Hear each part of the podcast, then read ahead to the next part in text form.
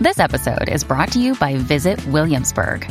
In Williamsburg, Virginia, there's never too much of a good thing. Whether you're a foodie, a golfer, a history buff, a shopaholic, an outdoor enthusiast, or a thrill seeker, you'll find what you came for here and more.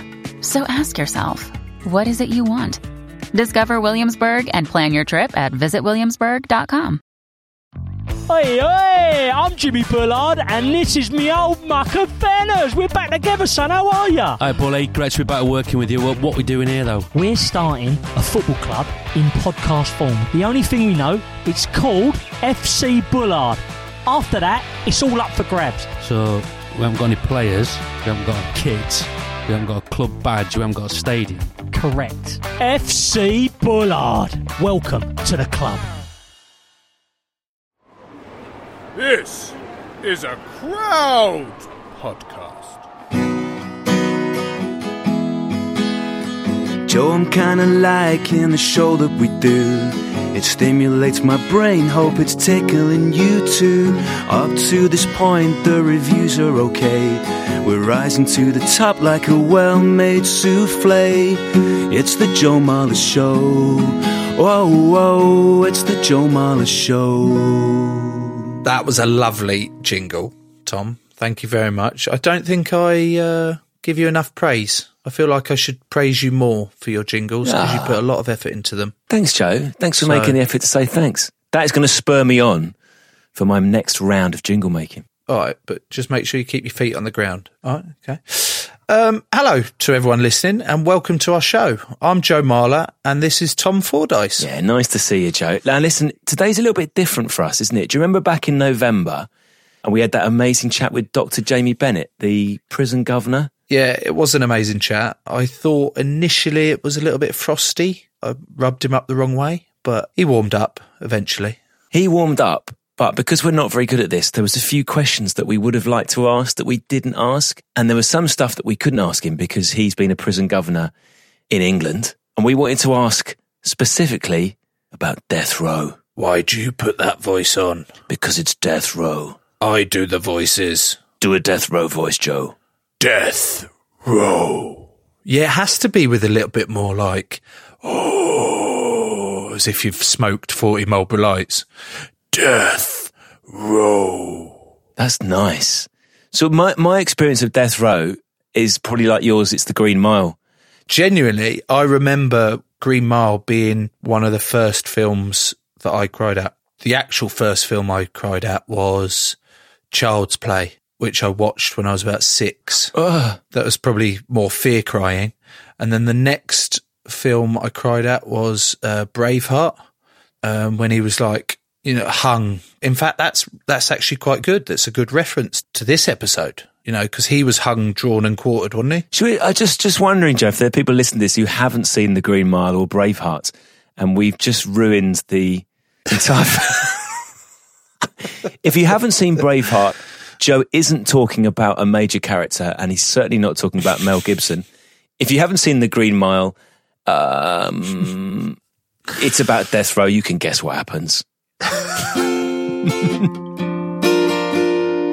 Our guest today has watched hundreds of executions on death row, and her name is Michelle Lyons. Michelle, welcome. Thank you. Thank you for having me. Thank you so much for coming on and joining me and Tom. Michelle, can you explain to us first of all exactly what your job was? Yes. So for 11 years, I worked as the spokesperson for the Texas Department of Criminal Justice, which is basically the Texas prison system.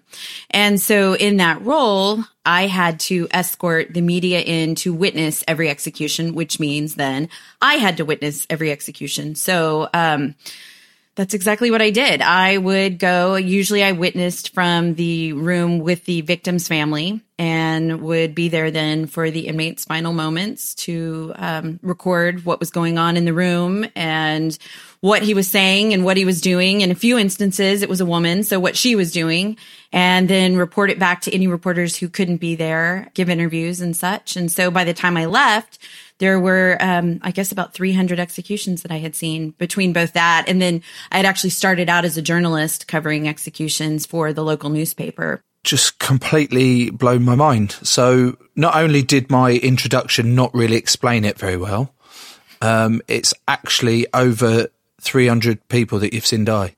Well, I mean, your introduction said it was fucking shit, so that that probably covered it pretty well. But yeah, you know, So, Michelle, how old were you when you saw your your first execution? 22 or 23. And I, I think by then I had already at least thought that I was pretty good at shutting it off. Has that ever changed Yes. the whole time you've been doing it? Has that changed now? Yes, it definitely changed after I became a mom. The part that was the hardest was that on the day of the execution, I would have to go and see them a few hours before the execution. And that was probably one of the most fucked up parts of the job because they would get transported. The, the death row facility and the unit where the executions actually take place are about 45 miles apart. And so they would arrive at the unit where the executions take place in the early afternoon hours. And it would be my job and the warden and the chaplain. We would go and see him and go over paperwork. You know, okay, this is what you requested as your last meal. These are, are who's going to be here, um, you know, that kind of stuff. And my job was to kind of see what his demeanor was and talk to him about the ways he could deliver his last statement. That basically you can you can speak, um, or if you want to write it out, you can do that. But that's when you would really see, you know, if they were nervous or they were scared or in a, very few cases they were really pissed off or I mean it was just there's a lot of emotion there and then the worst part for me was when you're leaving, what do you say to them? You know, because usually when you're leaving someone, you say, okay, I'll see you later. So, I mean, you you don't say that to somebody that the next time you see them, they're going to be strapped to a gurney. That's really fucked up to say. So you don't say, I'll see you later. Whoa, whoa, whoa! Sorry to interrupt. You've what's a gurney? Oh, sorry. The the table that they're laying on to be executed. It's called a gurney. A gurney. W- What's a gurney? Execution gurney. Um, it's a hospital term, I think. So basically it's like a hospital bed. It's the flat surface that they lay on for the actual execution. I just wonder why it's called a gurney. I think of gurn, you know, to when you gurn at something. Like, I don't know what that means. Joe will do you a gurn now. well, I don't really know how to gurn actually, Tom. How how do you? Uh, gurn. What the shit is that? Like, I'll be honest. It's usually a term used for someone who's um, consumed a shit ton of cocaine. Um, they end up gurning a little bit when they're doing it. So it- I just wanted to clear up that you weren't. talking about cocaine in Talking the about chamber. cocaine. No. That might make the process easier, but no, no, no gurning in the um, chamber. No. I'm guessing you're in favour of the death penalty then. Not entirely, no. The problem was that I saw cases where I would not have given the person the death penalty. And then the other issue that I have is that I don't think the men who are trying to get evidence tested should have to jump through the hoops that they do.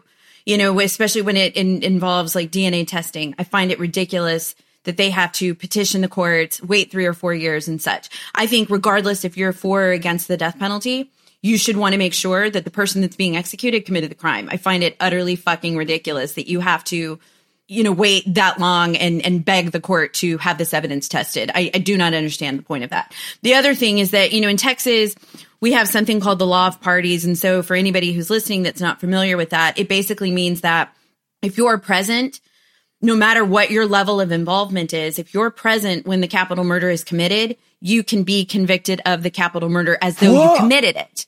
Yes. So in one case, I saw a man be executed and it was known that he did not commit the crime. The man who did actually commit the murder had made a deal because he turned first. So he did not get executed and was serving a life sentence. And that is not to me a true use of the law of parties. And I just, I, I have such an issue with that. It's like if you're going to use that law of parties, it has to be either applied across the board. Either everybody gets it, nobody gets it. You know, that's that I, I don't see how can you execute someone you know didn't commit the crime and then the person you know committed the crime is serving a life sentence. So I, no, I think there's some issues. So if if I was in a room with Joe and Joe, somewhat out of character, produced a gun and shot someone, I could get done for murder. Well, it's only for capital murder. So in Texas, capital murder is murder in the commission of another felony. So it would be if Joe shot someone and then took their wallet. So if you're in the room when Joe shoots someone and takes their wallet, so he has now robbed them and shot them, you can also get the death penalty for that. So I can't get the death penalty for just shooting someone. I have to rob them. or if you've kidnapped and, and murdered, if you've sexually assaulted, So it has to be more than one crime. Yes, unless there are a few caveats. So if you kill a child under the age of, I believe it's six, they may have changed that. I can't remember. Um, if you kill a police officer, if um, you kill, there's there's a few others. If the crime is committed in a prison, there's there's a few other caveats where it can just be murder, but for the most part, it's in commission of another felony. So kidnapping and murder, robbery and murder, rape and murder. It's it's not just straight. I walk up and shoot you.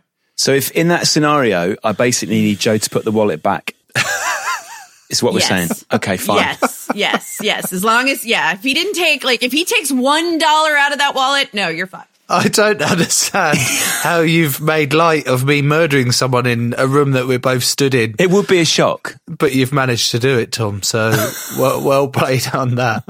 Um, so I didn't really get a definitive answer from that. Are you in favour of it or not? Oh, anyway, so no, so my my point in all of that is is that truly I believe it's it's a case by case basis because one of the things that I write about um you know in the book is that so I'm I'm not married now but I was in in 2016 and I had a 17-year-old stepdaughter who was murdered.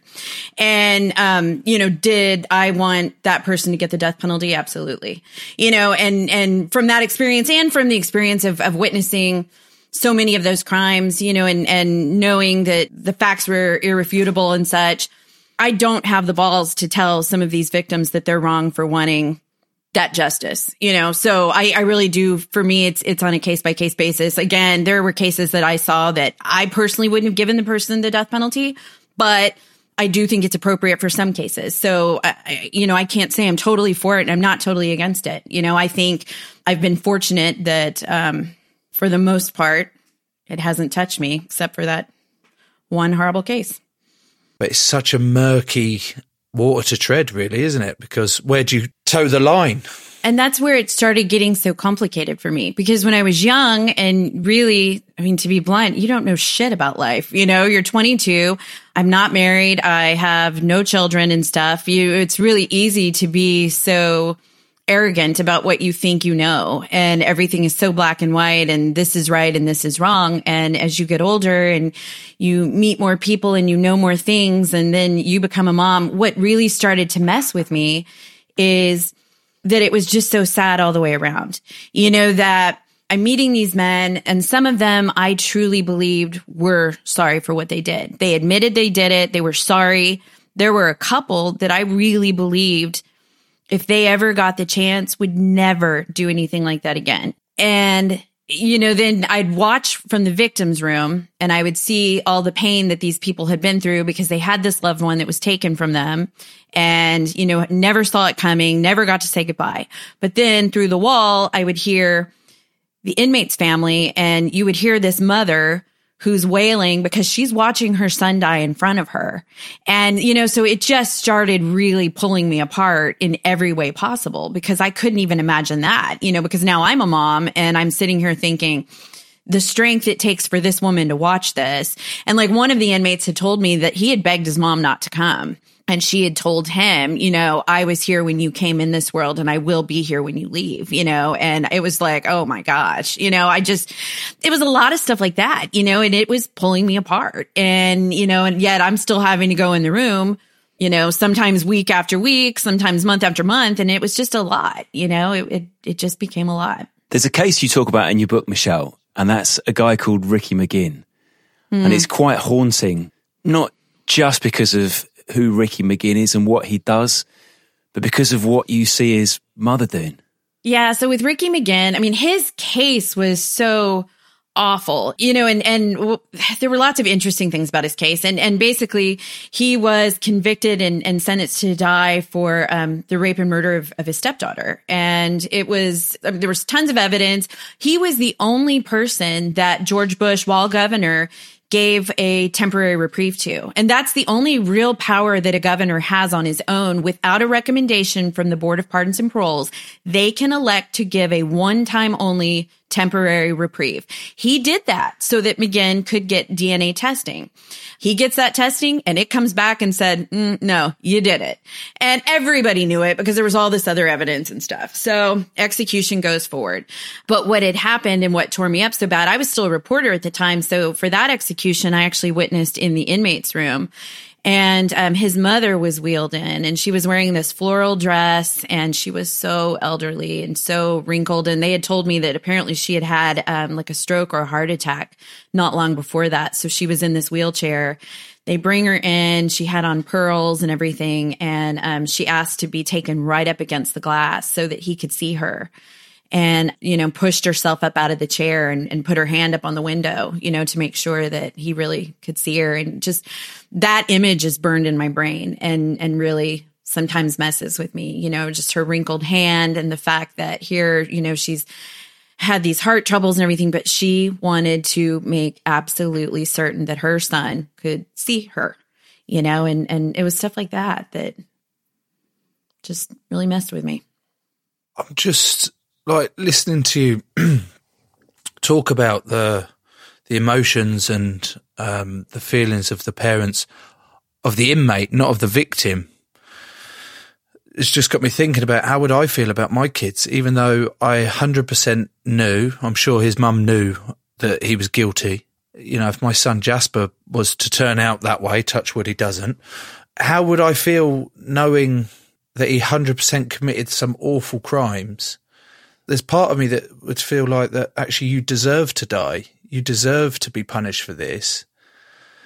But at the same time, he'll always be my son. He'll always be my flesh and blood. Mm-hmm. And it would, I'd find it really hard to, to forget that. Of course.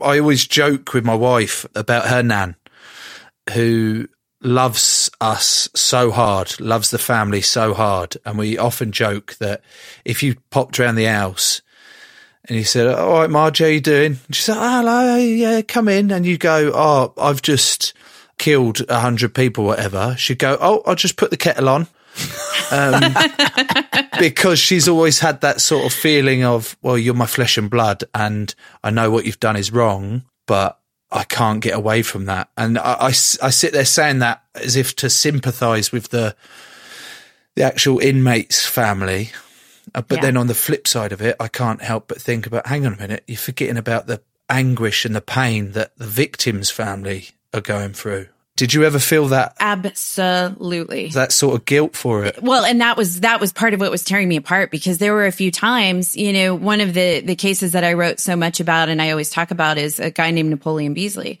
Because in my mind and my heart, I was rooting for him to not be executed. And I felt so guilty for that because he admitted his crime. The crime was horrible, but I didn't want to see him die. What had he done? So Napoleon was 17 at the time that he committed the crime. And just before I get into it, would say that not long after he died, and we're talking within a few months, he, um, or the Supreme Court ruled that you could not be executed for a crime committed at the age of 17. Oh. So if he, yeah, and his lawyer like really struggles with that to this day because his point is if I could have just done something else, he'd still be alive, you know, but it's not his fault. In any case, so Napoleon was a great kid from an amazing family, like was, if I recall, like the student body president or at least his class president, like quarterback. I mean, just a great kid. But, um, he started running with a bad crowd and they're driving, they're out one night and they decide that they want to steal a car. They want to steal a Mercedes. So they see an elderly couple driving a Mercedes and they follow them home and they pull into the garage. They pull up right behind them. And when the couple gets out, they shoot and um, they kill the man. Um, so he's laying dead on the garage floor. The woman lays on the floor and plays dead and they steal the car and stuff. They're caught very quickly. So, um, you know, there's a trial and stuff. Well, the thing was, is that this couple, their son was a federal court judge, you know, and, and how would I have felt if here my elderly mom and dad were just driving home after a nice evening. My father is shot and killed in front of my mother. My mother is playing dead on the floor. I mean, like, wouldn't I want him to die? Absolutely. But here I'm rooting for him not to die just because I truly believed after I spent so much time getting to know Napoleon because I'd first met him when I was a journalist. He had gotten a number of stays. So I had interviewed him a ton as a reporter. Then I went and met him when I was a spokesperson. And because of, he was so eloquent and so smart, and I just really liked Napoleon. And he was especially the person that I reference when I say, if he had ever gotten out, I truly believe he would have gone on to live a productive life, a, a, good life, and never would have done something like that again. But again, I felt like such a horrible person that I'm rooting for this, and this family wants this, and they're not wrong for wanting it. I felt horrible. But despite all that, despite that bond you had with him, you had to watch him die. That was the first time that when I was leaving the chamber after seeing them in the afternoon that I almost started crying. Like my eyes got all filled up and I was trying to blink it back because I thought if any of these correctional officers or anybody sees this, they will not respect me anymore. What I'm struggling most with is what's the drinking age of Texas? 21. You can't buy alcohol until you're 21, but you can be put to death for committing a crime at 18 it confuses me as to whether when are you an adult, when aren't you an adult? Do you know what I mean? It, it confuses the fuck out of me, to be honest. America, man. Yeah. whoa, whoa, whoa. We might have one or two American listeners that I don't want to piss off. So I'm American. I can say that. Okay. You know. Yeah. But just to clarify, any, you can't agree or you're going to piss them off, but I can say it. Any American listeners, um, it was Michelle that said that, not me, just in case you confused our voices. I'm totally American. it's fine. Um, you live in, you live in Huntsville. I do. I still live in Huntsville. And how many prisons have you got in Huntsville? There are eight in the area. Do you think that's quite a lot? Yes, but I mean, across the state, there are over a hundred, you know, but Texas is also huge, you know, um, the, the prison population when I was there was about 150,000 and it's gone down significantly. Um, 150,000 people in prison. What's the population of Texas? Oh gosh, I have no idea. 29 million. Hang on, 29 million. We're huge. I mean, Houston is like the third or fourth largest city in the nation. 29 million people live in Texas. I would not have guessed that number, but yeah. Sorry, Tom, that's a fuckload of people. Let's do a few calculations here, Joe. So that's 29 million people in Texas. Michelle, how many people in prison at the peak? 150,000. Yeah, I've, so I've listened to numbers here and you told me to do that. I'm not sure how we're calculating stuff. It just seems that there's a lot of people in prison in Texas. Yeah, but I would have thought that having the death penalty as a deterrent would mean that you've got lower people committing crimes. Is that not the case? I don't know. You know, people say it's a deterrent. I don't know that that's necessarily the truth in the way that the average amount of time on death row is 10 years. I mean, I don't know about you, but like, it's like smoking. If someone says you're going to die in 10 years from smoking, does that really make anybody not smoke? No. You know, it's the same way. If I'm super pissed off about something or I decide like, or if I'm on drugs and I want more drugs and I'm going to rob somebody, you're going to die in 10 years is not a deterrent. That's such a good point. That is you know, a good point. it's it's not. If it were instantaneous, that would probably be a deterrent. Yeah. But you know, and and I and I think that's fine. I think that most people who support the death penalty, and especially certainly the victims, it's not about that. It's more about retribution. And again, I don't think I'm in a position to say whether that's right or wrong. You know, the two cases I think about a lot are this because they're on the opposite end. When I say that if I were on a jury, I wouldn't have given somebody the death penalty, I think about a guy named Leonard Rojas because he came home and basically he found his wife and brother in bed together and he shot and killed them both. I probably wouldn't have given him the death penalty. That to me seems like a crime of passion. You walk in, you see your wife and your brother and you snap and you kill them both. You should be punished I probably wouldn't have given him the death penalty for it. But then, you know, as far as like people I had not one problem with, there's a guy named Jason Massey and he had decided that he was going to be the most amazing serial killer that ever lived. And so he had this notebook where he did all these calculations about like how many people he would have to kill over a certain amount of time so that he could surpass like everybody. He wanted to be No. greater than like, oh yeah, he wanted to be greater than like John Wayne Gacy and Dahmer and everybody. So he has this amazing notebook and he's making calculations he was not good at it. So like he went and no, it's a horrible crime. So I shouldn't even like be flip about it because he went and he, he kidnapped, if I recall, it was two kids that were, I think 12 and 13, stepbrother and stepsister. He kidnaps them and does all this horrible stuff and kills them. But he's caught really quickly. So it foils his plans. But what was so awful is that like they recover the bodies, but the girl, like they never recover her head. And so Oh, the family God. has to, oh, it's horrible because, you know, again, so I now have a teen, you know, so it's like, and at the time, you know, it's just, it's a horrible, horrible crime. So they never recover all of her body. Her family has to bury basically partially a young girl's body. Horrible. So we go to the execution and from the gurney, he decides to tell the family what he did with the head. I mean, it's just, that's so messed up, you know, and, and I think about a case like that. It's like, no, I didn't have one qualm about watching that execution. Did not feel bad about it. Did not leave there with any like, oh, maybe I should, didn't care, you know? And so I think about those two extreme cases and, you know, that's why to me, the death penalty is so complicated. I didn't feel bad at all. I still don't feel bad about that case. Michelle, I think it's unlikely that, that Joe and I will ever see anyone executed unless Eddie Jones' sort of penchant for discipline um, grows a little bit. when when you're on death row, how does it happen? Like, how does the whole process happen? From the point where you know it's your day, you, you've had your 10 year wait, the day that you are going to die, what happens? So that morning, you get to visit with your family for four hours, which is, is something because usually you get to see your family. If you're on your best behavior and you're what's considered a level one inmate, you get to see your family, you know, a very limited amount of time. So having that four hour visit is amazing. But people on death row never get any kind of contact, physical contact with anyone. So when you're saying your goodbyes for that four hours, you will not hug your mom or dad goodbye. You will do all of this using a phone and through glass. So you'll have those four hours of visits. And then when those visits conclude, they will load you up in a van and that van will take you from the Polunsky unit in Livingston, which is where death row is housed, to the Walls unit, which is where the execution takes place.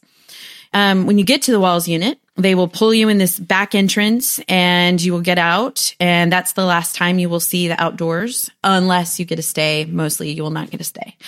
So they bring you into the holding cell area and um, you have to completely strip search and they give you brand new clothes and they take your fingerprints and everything to make sure that they have the right person, which of course they have the right person. And then they put you in the holding cell and that's when the me and the chaplain and the warden would come and talk to you and just go over your paperwork. You know, this is what will happen with your property. This is who you've asked will pick it up. Um, this is who will be here to, to witness your execution. And then I would chime in. These are the reporters that'll be here. And if you want to make your last statement this way, blah, blah, blah. And, um, then we leave. And then, then the afternoon, they get to use the phone, which is also something death row inmates never get to do.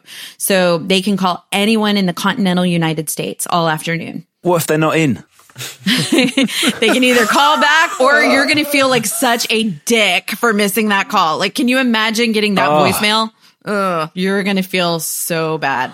So yeah, they get to make calls all afternoon. And then, um, around four o'clock, they get their last meal. Now, when I was there, they used to get to select a last meal and it could be anything where the ingredients were at the prison unit. So like they were not allowed to, co- like they couldn't say, I want a lobster or filet mignon or something like that. It couldn't be that, but a lot like the most requested meal was a cheeseburger, you know, and they made amazing cheeseburgers. Um, the other was like, it was a lot of like comfort foods, you know, it was stuff like, um, breakfast foods and things like that, that, and it was actually really, really good. What would be your choice? Mac and cheese. It would just be mac and cheese, oh, like, would it? look, like you're like, I'm not saying you've thought about this and I like cut you off. Mac and cheese. Yeah, no, I've thought about it, obviously, and it would be macaroni and cheese, and I would be delighted to have it. Yes, because their mac and cheese is the bomb. What about you, Tom? Well, before Michelle said that you had to have it, the ingredients at the prison, I was thinking that I would just try and postpone it by going, look, I want a taster menu from El Bulli. So I want 27 different courses. You got to get it from Madrid. Um, but then I, I don't know if, you know, sometimes this is a ridiculous analogy and it's stupid and I apologize for it. But you know that feeling when you've got to just got to get on with something and you're procrastinating. Like if I go swimming and it's cold and I can't, I don't really want to get in. Sometimes you just have to just get in.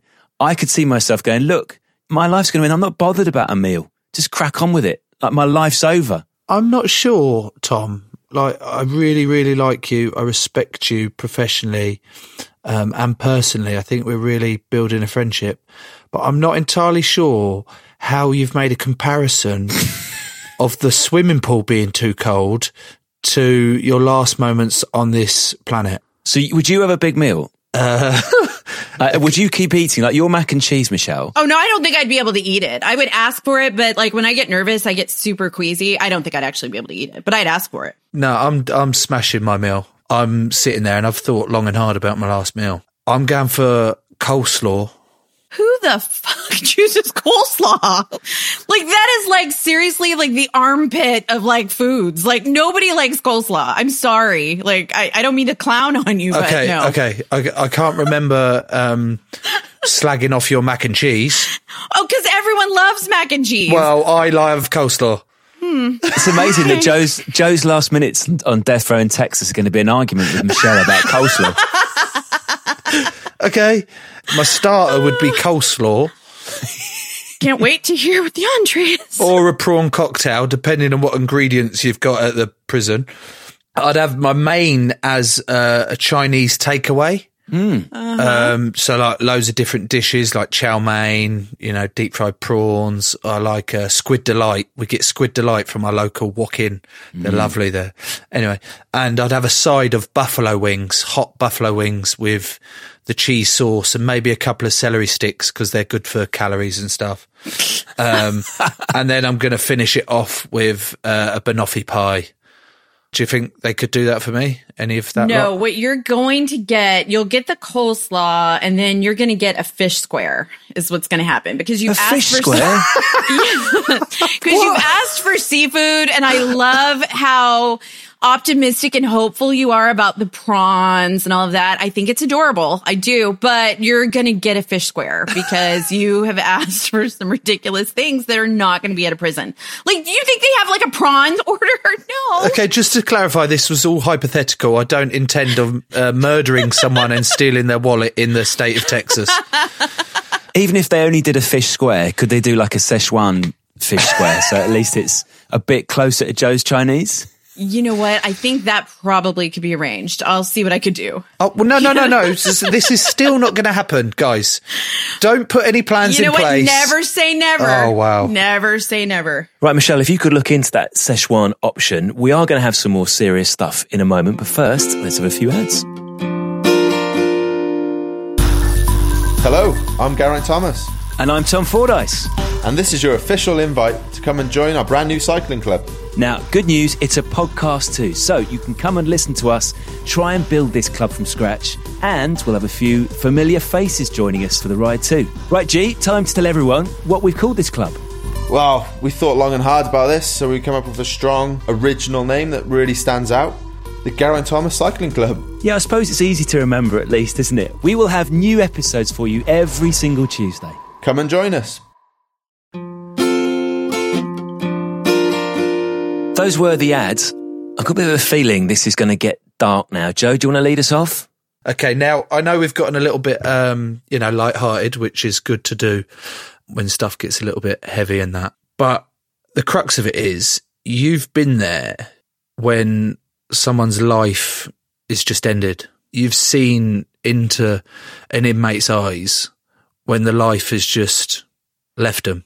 Now that's pretty dark. That's as dark as it can get, to be honest like what what does it look like what i'm not asking for in a sadistic way i'm asking what is that actual feeling that you can describe to us You know, it's changed a little bit. When when I was witnessing, Texas was using a three drug method. And so it was very, very fast. You know, the, the first drug was administered and it was a sedative, but it was a lethal dose. So it would put the, the inmate to sleep. And then the second drug was administered and it was a lethal muscle relaxant. So that's usually when it, it would collapse the lungs and diaphragm. So whenever you read reports about that they would gasp or sputter or cough, that's when that second drug was hitting. And then the third drug was one that was designed to stop the heart.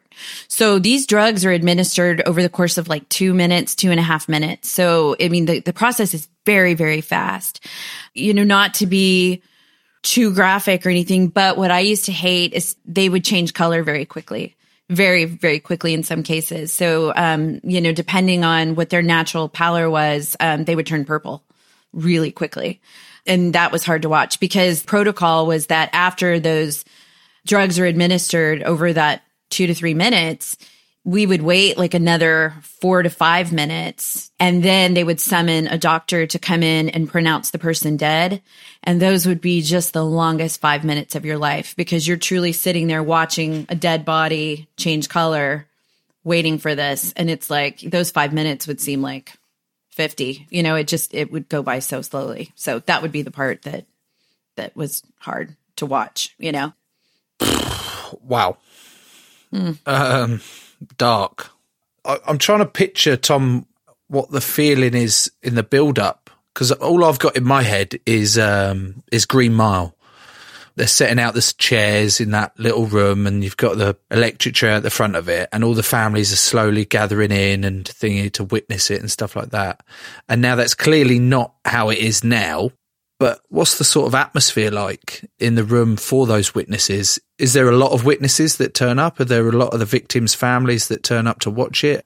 almost always, I would say the victim's family turns up, and there's almost always um, a group of, of witnesses who turn up for the inmates. Sometimes it's family, but a lot of times they have um, pen pals, and usually they're European. Um, so sometimes they have no family there, and they'll just have like five European pen pals that are in there. So hang on, people will correspond with them when they're in prison and then come to see their death. There are some men who I think have more prolific love lives since getting on death row than they ever had on the outside. What is going on there? The European women love the men on Texas death row and frequently marry them. And like, yeah, they come and like live over here and get houses and things like that. And their job is like professionally, they are a death row wife. What? It's a whole other thing you should explore. Yes. Yeah. It's fascinating. Joe, we've uncovered some weird things in the course of doing this podcast. That is the single weirdest thing. Yeah. It's fascinating. You would marry someone on death row who's committed a horrific violent crime, move your life to a different continent. What? i- I interviewed a woman about it once. Her thing was this, like she had always been in abusive relationships and all of that. Her thing was it was kind of the perfect scenario in that you're never going to touch them in person. Um, you know where they are all the time. They pay all this attention to you. And yeah, it was, it was something. Surely there's better options on Tinder or Plenty of Fish or what's an American dating site? Bumble, stuff like oh, that. Oh, Bumble's in America, is it? I think they're, yeah, I think they're pretty international. Yeah. Okay, surely there's better options out there than death row inmates. Well, you've obviously been out of the dating game a while, haven't you? Doesn't say a great deal for the dating scene that if you're on death row, you've got a better chance than someone who isn't.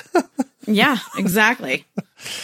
what are the things that are actually in the injection? Um, well, and again, they've now gone to a one drug method Right. and I don't follow it. Um, so I can't tell you what the one drug was. You know, at the time that I watched, and let me see if I can remember, it was sodium thiopental, pancuronium bromide, and potassium chloride. Is the injection automatic or is there someone whose job it is to put a syringe into someone's arm and then press the plunger? It is not automatic. Yeah, there's someone whose job it was. And on the other side of the inmate's body is a glass window that's one way glass. So you cannot see in that glass, but the people behind that glass can see out. They can see into that room from the other side. That's where the IV team is. And those are the people that actually come out and put the, the IV lines in place. And those are the people that are pushing the drugs. So when I watch it from that room, I see the entire process. So I watch the inmate actually walk into the room and it completely, for lack of any better way of saying it, completely just fucked up everything I thought because one thing that people may not realize is that when the inmate walks in from the holding cell, they are completely unrestrained. So if three, 300 executions, there were maybe three or four times that the inmate fought. So all those guys, they never fought. They just walked in completely unrestrained of their own volition. So watching it those two times and watching a man walk into the room knowing he's about to die with no restraints on. And they have this little step stool next to the gurney. So it's like a two step stool. He steps up on the on the stool and just lays back and puts his arms out. The warden stands at the inmate's head and there's a chaplain that stands at his feet. And the IV team comes in and they start working on his arms. You know, they're doing the alcohol swabs and they're talking to him. And at the same time, It's called the tie down team. So it's five men and their job is their straps and that's how you're attached to the gurney so that you can't get off. So there's one for each arm and one for each leg and then one that goes across or two that go across your body. So that the, they strap you to the gurney, but they're not fighting. They just lay there and put their arms out and they strap you down. And then the IV team is doing all their stuff. Watching all of that and how resigned this person was to dying completely messed with my head. And I hated seeing all of that. It just, I could not wrap my mind around it. And so anyway, so I watched the IV team and how they did it and stuff. And they've got a tray and, um, there's one person that hands the, the drugs to the person that's pushing it because the IV lines run through a tiny window. So you never see who the executioners are. No one knows their identities or anything. I saw because I was there, you know, but I, I would never say who they are. And, um, they push the drugs. And so they know they're doing it and the drugs are pushed and then it's over. Is it the same amount of drug no matter what size you are, or do you have to actually give a bigger? So if Tom's on the gurney, I'm giving him like a teaspoon. I'm actually a little bit bigger than Tom. Are you giving me like more, or is it just flat? No. It's just a flat. It's going to do it. It's flat. Yeah. Is it interesting that they decide to use an alcohol swab on their arm before they put the injection in? As if Yeah, they're, they're worried about asked an that. infection. Are you worried about infection? yeah, it's still protocol. Yeah, a lot of people have asked about that. They're like, does it really matter? Yeah, it's, it's still protocol. Yeah, yeah, yeah. No, they they don't reuse the same needle every time. Yeah, no, it's yeah. the lethal injection, the way you've described it, it still sounds pretty horrific. In my mind, it was always the least horrific option. But Texas used to have something called Old Sparky. Yes. Joe, see if you can guess what Old Sparky is. there was an old Sparky at Chessington that was in front of um, the vampire ride. You pay like a pound or two and you'd sit in it and it'd give you like a little shock on your, your hands and that. I'm guessing it's something to do with this, the electric chair, is it? It is indeed the electric chair. Yes, that is what Texas used until the Supreme Court declared that capital punishment was cruel and unusual. And then when Texas resumed capital punishment, they came back with lethal injection. But in some states, and, and again, I haven't worked in the death penalty arena since 2012. But at that time, some states still allowed you to select how you were going to be executed. And at that time, yeah, and, and, you know, Google this, but at that time, if I recall, in Utah, you could still elect to be um, executed by firing squad. What? I mean, what about you, Joe? What have you? I'm going to give you three options. I'm going to give you Old Sparky, Firing Squad, Lethal Injection. I'm going to give you four options. A another. You can select another way to go. Like if you wanted to be eaten by a tiger or something like. That's ludicrous. Although, actually, that might be good because you're kind of circle of life. You're providing a meal for someone else. I don't know. They say people talk about drowning, don't they? That that's probably the best way because it's euphoric. And I've always questioned that because how the fuck do you know it's euphoric if you've not like who's told you that? But that's what they say lethal injection is like. What euphoric? They say it's like drowning. Because your lungs collapse and then just fill with. Yeah, like that's how the the chaplain used to describe it that it's like there's like a wave that's taking you under. When that second drug, they would tell them when that second drug is taking effect, not to fight it, to let it just pull you under because if you try and fight it, then that's when um you gasp and all of that. Don't fight it. So a lot of the inmates their final moments, what end of the spectrum? Do most of them uh, show remorse and ask for forgiveness and are really upset and crying about it, or are most of them they don't give a shit and they're actually quite shitty about it? I would say very few were shitty about it. I saw some of the most beautiful, sincere apologies. And I mean, not just to the victims' families, but to their own families for what they had put them through. You know, I saw some really amazing, sincere apologies. Um, I saw a handful of really angry, ugly statements that were, I mean, just heinous. So there was one night in 2000 where a judge from one county and a judge from a totally different county both set executions for the same night. So we had to carry out two executions. And so they were back to back, which was just wild. And so that particular night, the, the way they did it was who, which, which order came in first. It wasn't alphabetical or anything. It was which order came in first. So the guy that was first gave the ugliest statement and basically told the victim's family a whole bunch of stuff about how, you know, basically, I hope you die in a car wreck on the way home and just said all this really hateful stuff. Um, but then by contrast, the guy who was executed next was crying and, and apologetic and I'm so sorry I did this to you and then apologized to his family. So, I mean, having them back to back like that really set off this contrast in, in their statements. Um, there were a couple that made jokes, you know, a couple that didn't speak at all, you know, so it really, it was just so, so varied and you never knew until it was time, you know, even if they told you in the afternoon, this is what I plan on doing, it could change. You never knew do you look back on your time doing your job and go, if I hadn't have done that job, I wouldn't be who I am now, and you regret that, or do you look back at it and you're grateful for for those experiences and the perspective it's given you because there's some pretty dark experiences you've gone through? You know, just personality wise, I'm not one of those people that lives with a lot of regret would it have been better if I hadn't been around that much death? Yes. I think that the thing that that job, it took from me a lot of peace of mind. You know, I think about crazy shit that probably nobody else except maybe cops and such think about. I think about safety in a way that I don't think a lot of people do and worry about my child in a way that people probably normally don't, you know, and things like that. Um, I'm security minded in a different way but that's not a unique experience. Again, I'm sure a lot of law enforcement people and people who work for the prisons in general think that way. But that's not necessarily all a bad thing that I'm diligent about locking my doors. I don't think that's all bad. Do you ever have nightmares, Michelle?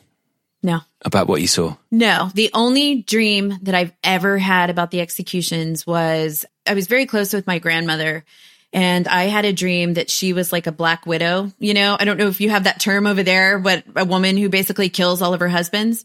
What? Um, yeah. Do you not have that phrase over there, black widow? Yeah. Do we? Like a spider, you know. I, th- I genuinely thought that was just a spider, Tom. Do we call people that kill their husbands black widows? Isn't it a Tori Amos song? Who's Tori Amos? Oh, God. That's a question for another time, Joe. this is disappointing. Um, so anyway, she was like a black widow, which so a woman who kills her husbands, and she she was being executed. And in the dream, um, I was so upset because here my beloved grandmother or Nan is being executed, and I'm not allowed to show any emotion because I was also the spokesperson. Um, when I woke up, I told her about it. She thought it was the funniest thing ever that she was killing her husbands because she probably wanted to. Um, so anyway, that's really the only dream I ever had. And, and I mean, I don't think it would take, you know, a dream expert to get what that's about, you know, that, you know, that was the exact pull that I felt that, you know, I had emotions and wasn't really allowed to give in to any of them and was worried all the time about being professional. Do you think you'll ever get over what you've seen? Or they're just part of you now? I think they're part of me, but not in a way that, I mean, I think I'm a resilient girl, you know, and I think that they're part of who I am, but not in a way that I don't, I'm not a dark person. You know, I don't live my life that way. It doesn't affect my personality and stuff. And honestly, too, working on the book helped a tremendous amount because what was hard for me when I left was that I prevented myself from thinking about him too much because I knew that that was a dangerous road to go down. And so working on the book and having to go through these different files kind of forced me to put it away in a neat fashion. And that helped me move on from it a lot, you know. Hang on, is there a plane somewhere? It's, I think a giant truck was driving by outside of my house. These are good mics. Wow, apparently. I thought my tummy was rumbling as well. you were thinking of that coleslaw. Oh, what I'd give for that coleslaw. I'm just interested in that mac and cheese. What's in that prison mac and cheese? I don't know if I want to know, to be honest. I'm just going to. It's not a special recipe. It's not going to be high quality. Oh no, actually, it's really good. And there used to be one inmate, and his whole job in the in the prison was to prepare all the last meals. So he made his mac and cheese, his famous mac and cheese, and it was amazing. So we all got to eat it. So that's how I know how good the last meal mac and cheese is. Okay. And it's that good. Yeah. So like I'm not just throwing it out there. I've had, had it, it. and it is good. Okay, yes. good. And I didn't even have yeah, I didn't even have to be executed. Yeah, I had it. So That is an amazing job. That there is some prisoner who's done something pretty bad, but not, you know, nicking a wallet at the same time. he has a book. What? Is it a recipe book? Yes. Yeah. Now here's the bad thing. So the names of the the recipes are, are very tongue in cheek, but um, yeah, his name is Brian Price, Wow, I'm Brian going to look Price. at Brian Price recipe and it's called book. meals meals to die for. No, it's not. Oh no, the the What? puns continue. I don't feel comfortable um, promoting an inmate's I know. book. To be honest. Well, he's out. No, no, no. He's Oh, out. okay. now. Maybe, He's yeah, out. maybe. Yeah, okay, let's go yeah. down the rehabilitation route. Actually, it is a good idea. yes, let's help yes. out Brian Price. He's changed his life Yes. around. Okay. Exactly. Exactly. yes. Yes. Joe, when we're allowed to get back together, Yeah. I think we should cook each other a prison mac and cheese, yeah? I would love that. When I get to come back to London, I'm coming over for that. Okay, so- we'll, we'll have a mac and cheese party and coleslaw on the sli- on the side. No, I'm not coming. Oh, so. okay. no, I'm just kidding. No, I'm coming. No, Yay. fuck you. You've had your chance. You've done. Michelle, what do you do now? Uh, I work at a law firm. I work in marketing. Do you see anyone die there? I see people who want to die sometimes, but no, I'm just kidding. no, I'm just kidding. Um, no, no, no. It's a great job. I, I absolutely love it. Good. It's completely different to. Uh, Completely. Much nicer offices. Good. And yeah. What's the mac and cheese like? Damn it. I haven't got any mac and cheese. I, I find that upsetting. That's a drawback. you need to speak to HR about that. I, you know what? It's, it's on my evaluation. It's been amazing having you on. Your book, Thank you've got you. a book out, haven't you? Final. I I, do. Death Row, the final minutes. I think I've got halfway through that on my audio book. Yay. Thank you so much for coming on, Michelle. Thank you for giving us an insight. Yes. Thank you for having me. Thanks, Michelle. Thank you. Joe, we've we've been some weird places and some fascinating places on this podcast. Nowhere as dark as that. Yeah, that was pretty dark. I was a little bit worried coming into it that it would be too dark to actually talk about. But on the back of it, I feel much more educated and I think I have a slightly different view on capital punishment now than I did before.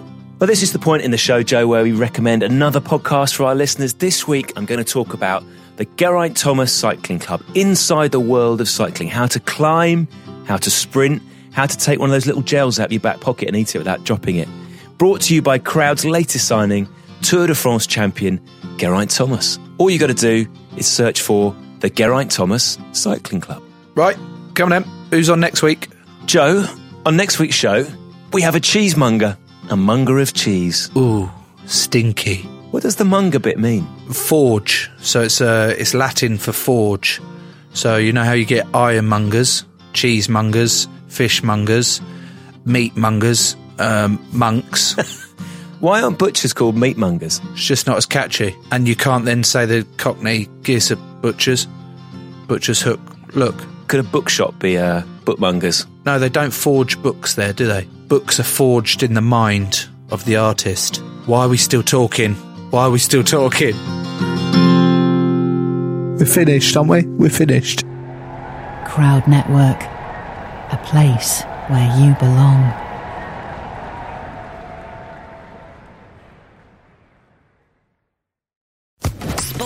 Podcast Network.